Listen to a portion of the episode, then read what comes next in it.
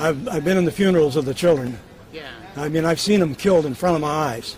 but uh, Not- not- not- not- too, not- right? I mean, No, because the Palestinians really have no weapons. Uh, I watched Apache raids from a thousand feet.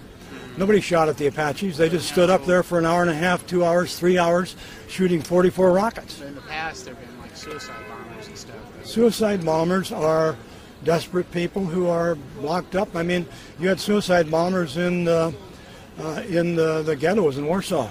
I mean, the people in the Warsaw ghetto didn't didn't give up. They fought back. They didn't just lay there and die. They crawled out, out in the sewers. They went out and found food and brought them back through sewers. They formed re- resistance groups. A lot of them threw their bodies in front of guns to try to try to prevent it. So the Palestinian suicide bombing all started after the situation became desperate after 44 years of, uh, of occupation. There were no suicide bombers before 1989.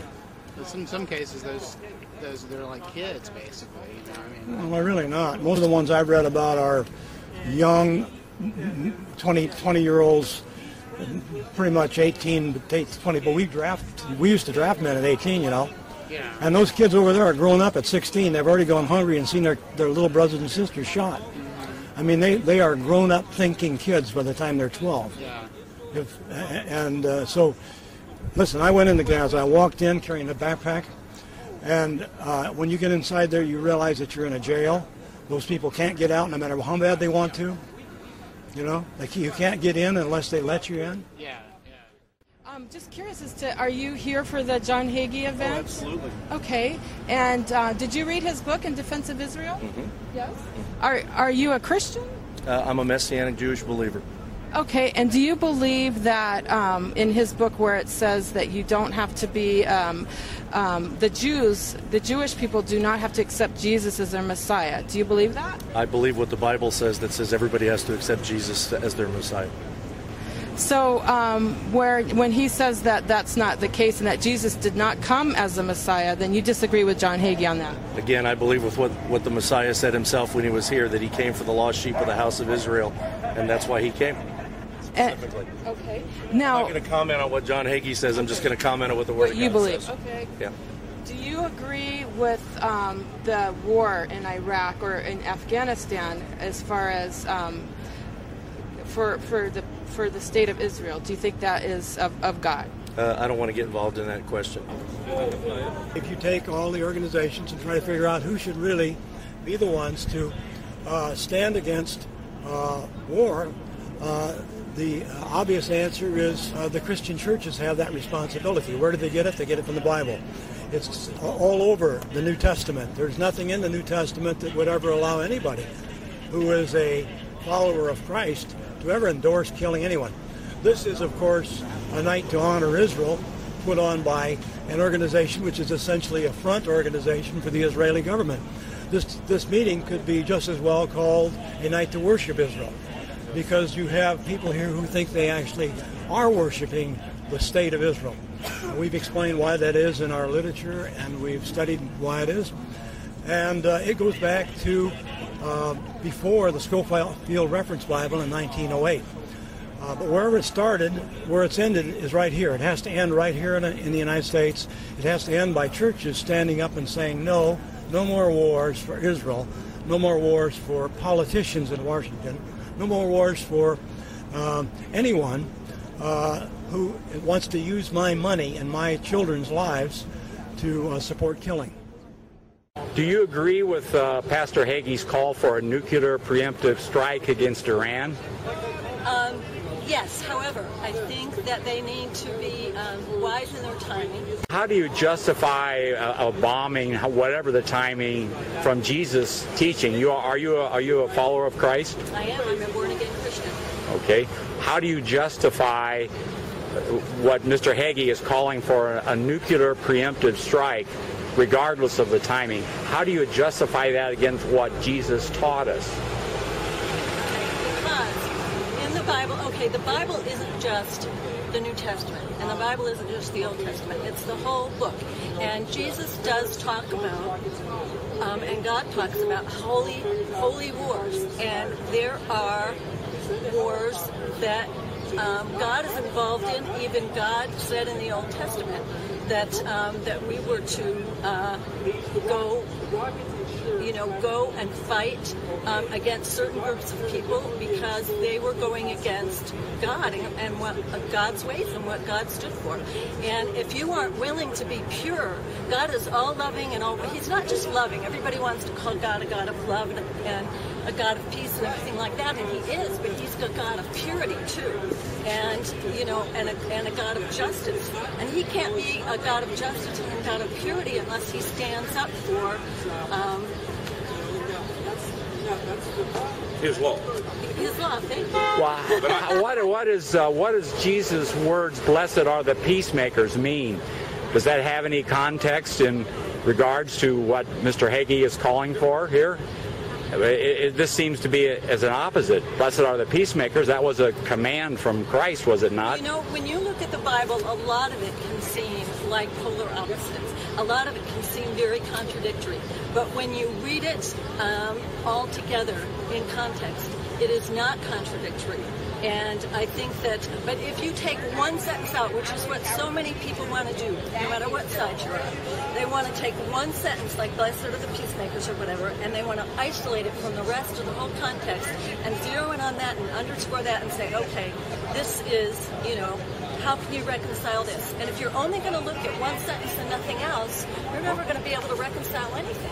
Yes, Now, uh, I agree with that. That's okay. a very important Yeah. point. You need to read the Bible and consider everything in context. You can't pull out isolated passages. Uh, another And question. If you read the whole thing. It's really a profound message. Another question, if I may.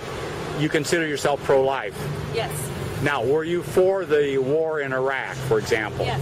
Okay, Both of them. both of them. Uh, I came in here to study. I came in here to have a freedom. Uh, I wanted. I did not want to get into this apartheid uh, politics in Israel that is found in Israel, where there is separation between Arabs and Jews, where uh, they cannot uh, uh, talk to each other, love one another as they ought to, as the Bible teaches us.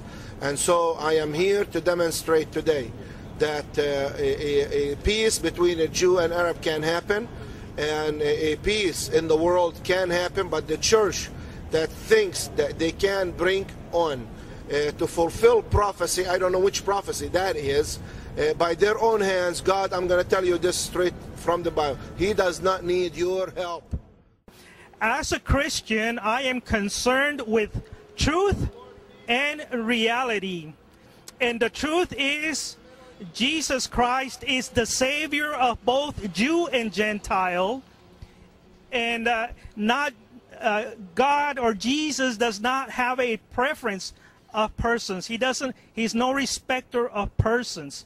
The Bible is very clear that God loves all people, regardless of race, regardless of where they are in their geographical area. If they receive the Lord Jesus Christ as their Lord and Savior, and they are born again, then you are a chosen individual, like the Bible says. He is the Prince of Peace, not the Prince of War.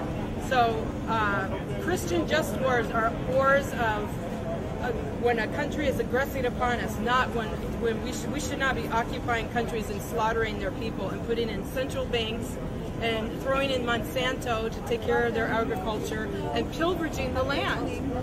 Jesus never declared a war, never raised uh, a, a sentence to say we need to go to war. He actually said, Whoever take by the sword shall perish by the sword.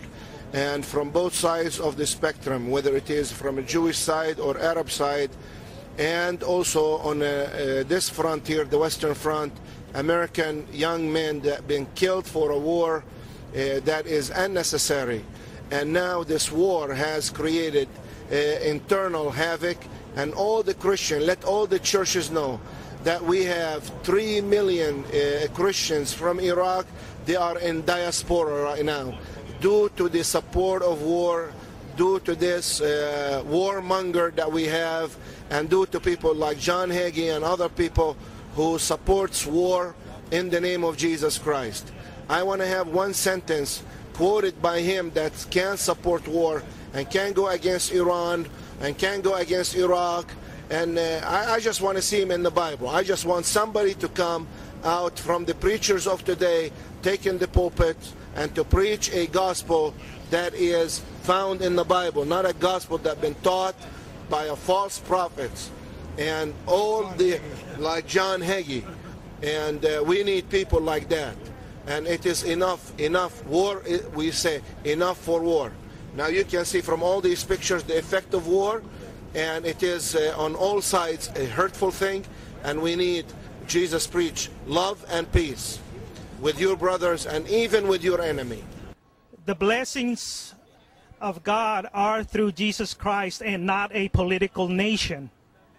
I'm a Muslim. I'm an American Lebanese uh, who is a Muslim from South Lebanon, but I'm here. I've been here for 33 years in America and I will start. I'll start. I'll, I um, I demonstrated against Saddam Hussein. I, against, I demonstrated against uh, uh, Arab some Arab regimes that are you know dictators and stuff. Uh, whether they are Muslims or Christians, I'll stand against them as long as they are against uh, justice. And I'll do the same thing against Zionism because it's, a, it's uh, an apartheid system. Whether they are Muslims, they are Muslim Zionists as well as Jewish Zionists and Christian Zionists, as we see here one of the things that had perplexed me uh, in my walk with the Lord is how could it be that a tyrant of World War II, Adolf Hitler, convinced the clergy to follow him in his vision of the world. And I see that the same thing is happening today in uh, this great country of ours and uh, in the world in general that we uh, we shouldn't question uh, uh, official doctrine or we shouldn't question uh, anything that we are told officially from those who are the arbiters, supposedly arbiters of truth. We are actually supporting justice and truth. We believe that what John Hagee is uh, stand up and supporting uh, for the state of Israel.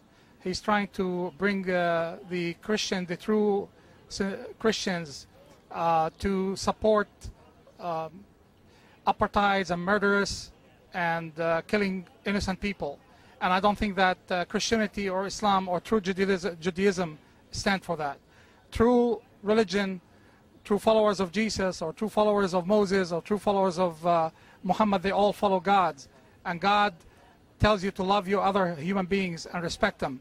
And what John Hagee stands is to go and kill innocent people and support a state that is killing innocent people and taking their land and throwing them and putting detaining them without even uh, any legal issues for years, tens of thousands with them. Uh, that uh, this is why I'm here. At least what I can do is stand stand here and support what uh, Chuck, Chuck, is doing. Um, Zionism is really a, a uh, it's cancer, and it is uh, killing the the body of the human being and we as humans, we have to clear that cancer from this. Zionism is cancer for Christianity, it's cancer for Islam, and it's cancer for Judaism. And we need to stand up and speak up against them. I used to preach that Israel was a chosen people of God, unquestioningly. But then I started to read the Bible and I started to look at the other side of the coin. And I came to realize that there is no such doctrine in Scripture many of the people here are really are innocent, sincere. You know, they, they are they're coming because they go to churches and they look at the book of God. Otherwise, they will not be here. But unfortunately, the message that has been delivered to them is is it, what, what they do is they take a um, they take a lie and polish it with the truth. And many of people they take it as if it is the truth.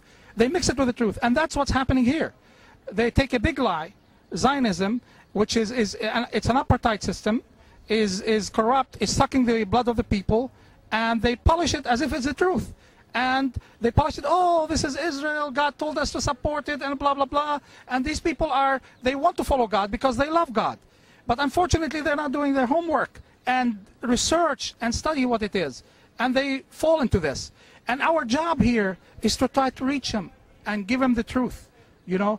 And this, I think we hold these truths, uh, Chuck Carlson and whoever supports him is trying to get to these people and say, hey, read your Bible, read it very well, or if you are a Muslim, read your Quran, read it very well, and don't follow this.